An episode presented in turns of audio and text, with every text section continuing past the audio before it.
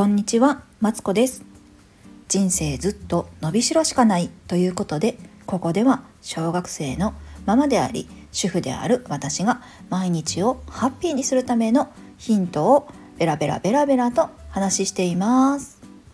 今日は早起きが苦手な方へ楽に早起きする方法を紹介したいと思います。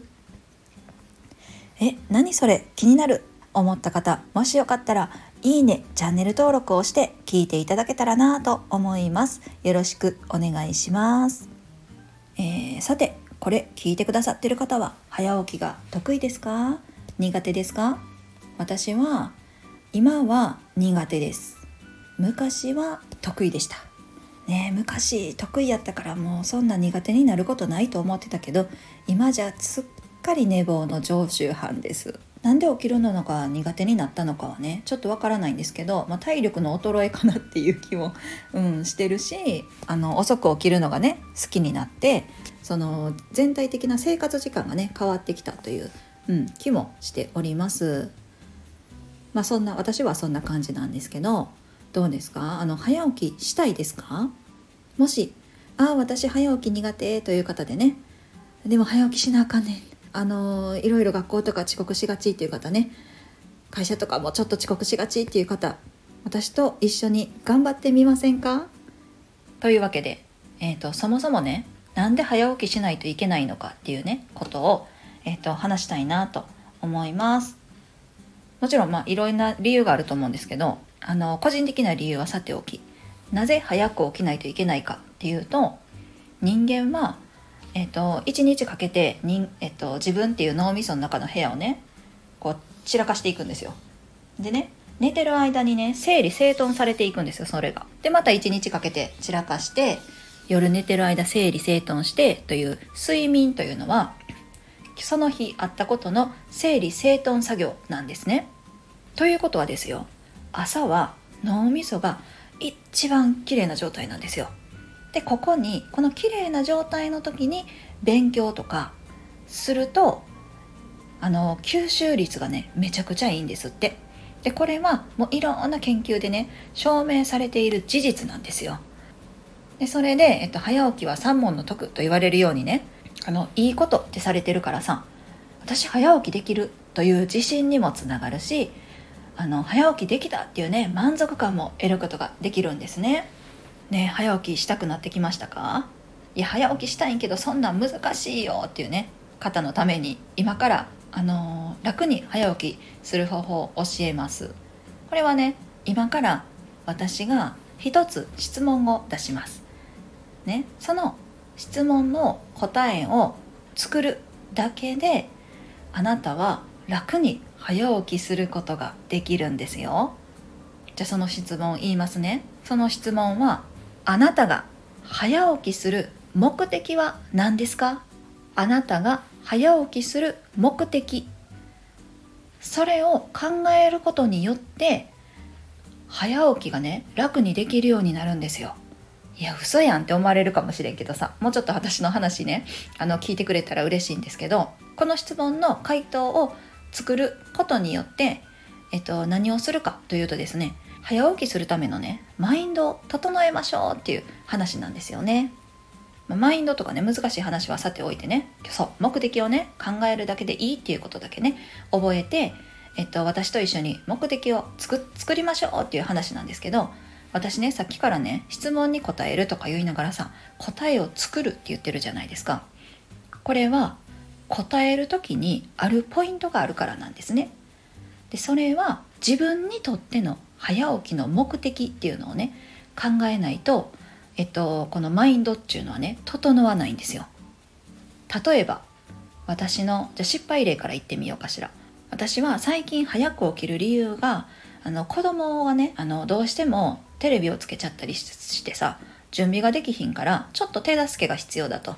ね手助けっていうか、まあ、監視員ですよ。テレビ見てないかなっていうただの監視なんですけどね。そう監視員が必要やと。でそのためにね起きないいかんとあと忘れ物ないかとかいうチェックのためにあのちょっと早く起きて子供の面倒を見て見ないといけんと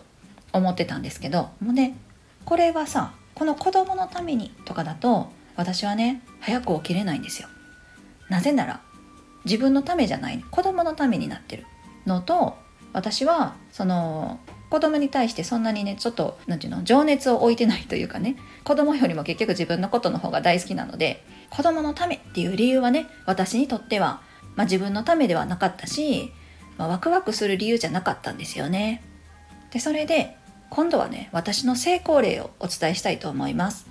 それはね子供の頃に遡るんですけど子供の頃皆さんも経験あるかもしらん例えばテーマパークに行く日の朝早く起きれませんか？とか私は、えっと、毎週日曜日朝5時半からあのスーパー戦隊とねアニメがね立て続けにある時期があったんですよ。でそれを見るために朝早起きして5時半からね一人でテレビの前にねずっと10時ぐらいまで座り続けてたっていうね。それはねやっぱりテレビを見たかったしテレビ見て楽しい理由やから起きれたと思うんですよ。うん、あともう一つ私は、えっと、宿題をするためにね実は早起きしてた時期もあったんですね。それはどれぐらい早起きかっていうとですねなんと4時半に起きて宿題や勉強を私はやってたんですね。でその時の、えっと、考えはじゃあどんな感じやったかっていうとねまず宿題はねあのその日にとにかくやりたくなかったんでしょうね。うん、でそれで、えっと、なんかね今でも記憶に覚えてるのがね4時半に目覚ましかけてたんですよ。しかもさよう考えた同じ部屋に3人寝てたんですよね。私2段ベッドの上に寝てたんだけど下にねおばが寝てて隣の部屋母親寝てんのにねめっちゃ迷惑かかるやんって今では思うけど4時半に目覚ましかけてたんですよ。でね私ねあのこれは特技かもしれんって思うけどあの目覚ましをかけたらね1分前に昔は起きれたんですよねでそれは、まあ、今思うと多分学校とかに行ってたから体内時計が整ってたんだと思うんですけど、まあ、とにかくね目覚ましの前に起きれるからちゃんと4時29分に起きてあの前の日の晩ねもう布団の中に宿題仕込んどくんですよね。でゴソゴソって起きてあの寝っ転がった体勢のまま枕をどけて宿題を広げてその場で、えっと、漢字の書き取り問題とかをねやってたんですよ。ねアホかって思われるかもしれへんけどさ。こんな私でもね子供にはね宿題先しなさいって言ってるんですよ。もうどの口がって思うけど、まあ、この口です。ねもう認めるしかない。でね私ねそれ嫌々やってたかっていうと、まあ、嫌は嫌やったけどなんか嫌よりもそんなことをやってる私面白いって思ってたんですよね。でその面白さとかワクワクがやっぱりこう早く起きれたんだなと思うんですよ。それでねこの面白いやワクワクがあれば今でも早く起きれるはずなんですよ。ねえでね今の現状に帰ってみるとさえ子供の面倒を見るためそんなん全然ワクワクせえへん。ね、もっとワクワクすることやろうと思って私はね自分のねワクワクする方法を考えてみたいと思います。なんやろななんかさ有名インスタグラマーになりきってねあの朝活をやってみるのもいいんですってこう自分の思い浮かべる朝活が得意なインスタグラマーさんが思い浮かべてそうそうそうなんか子供が起きる前私はコーヒーを飲みながらメールチェックをしていますとかねそういう人に憧れを抱いたら、まあ、そのように動けばいいというとかあとは朝読書してる人かっこいいとかねあとはもう直接的なワクワクでする出来事やった。朝早起きてゲームしようとか朝早起きてアニメ見ようとかねそういうのもあの効果的みたいですよ。何しようかな。私ね今マインスイーパーハマってるから朝起きたらゲームしようかな。脳みそが一番綺麗な時間にねゲームをするというこのね一見無駄に見える行為。だけどあのいいんですよ。最終的に自分がワクワクしたら。というわけでね私は朝ゲームをしてその一番綺麗な脳みそをあの無駄に使うということによってね自分がねワクワクしたいなと思います。というわけで今日は早起きが苦手な方へ楽に早起きする方法というのを、えー、紹介してみました、えー、早起きは、まあ、3問の得っていうことが分かったし楽に早起きするためには早起きしたらワクワクするようなことがね待っていると、えー、楽に早起きできるということがねそして、えーと自分が早起きするための質問ですね。あなたが早起きする目的は何ですか？というねこれの答えを作る。それによって、えっと、楽に早起きができるということをね紹介してみました。ね、私もねこのねあのくだらない目標に向かってね自分でめっちゃ自分はねちょっとワクワクしてきたんでいや早く起きれる気がねちょっとしてきました、えー、もしよかったら私と一緒に頑張ってみませんか、えー、ここまで聞いてくださってありがとうございます。この配信では毎日をハッピーにするためのヒントとして今日のような、えー、楽に早起きする方法だったりいろいろなことを話しておりますので、えー、もし気に入っていただけたらいいねとチャンネル登録よろしくお願いします、えー、コメントもねお待ちしておりますので、え私は早起きだよっていう方も、え起きるの苦手だけど頑張ってみようかなという方もいやいや無理やでっていう方もねあのコメントいただけたら嬉しいです。それでは失礼します。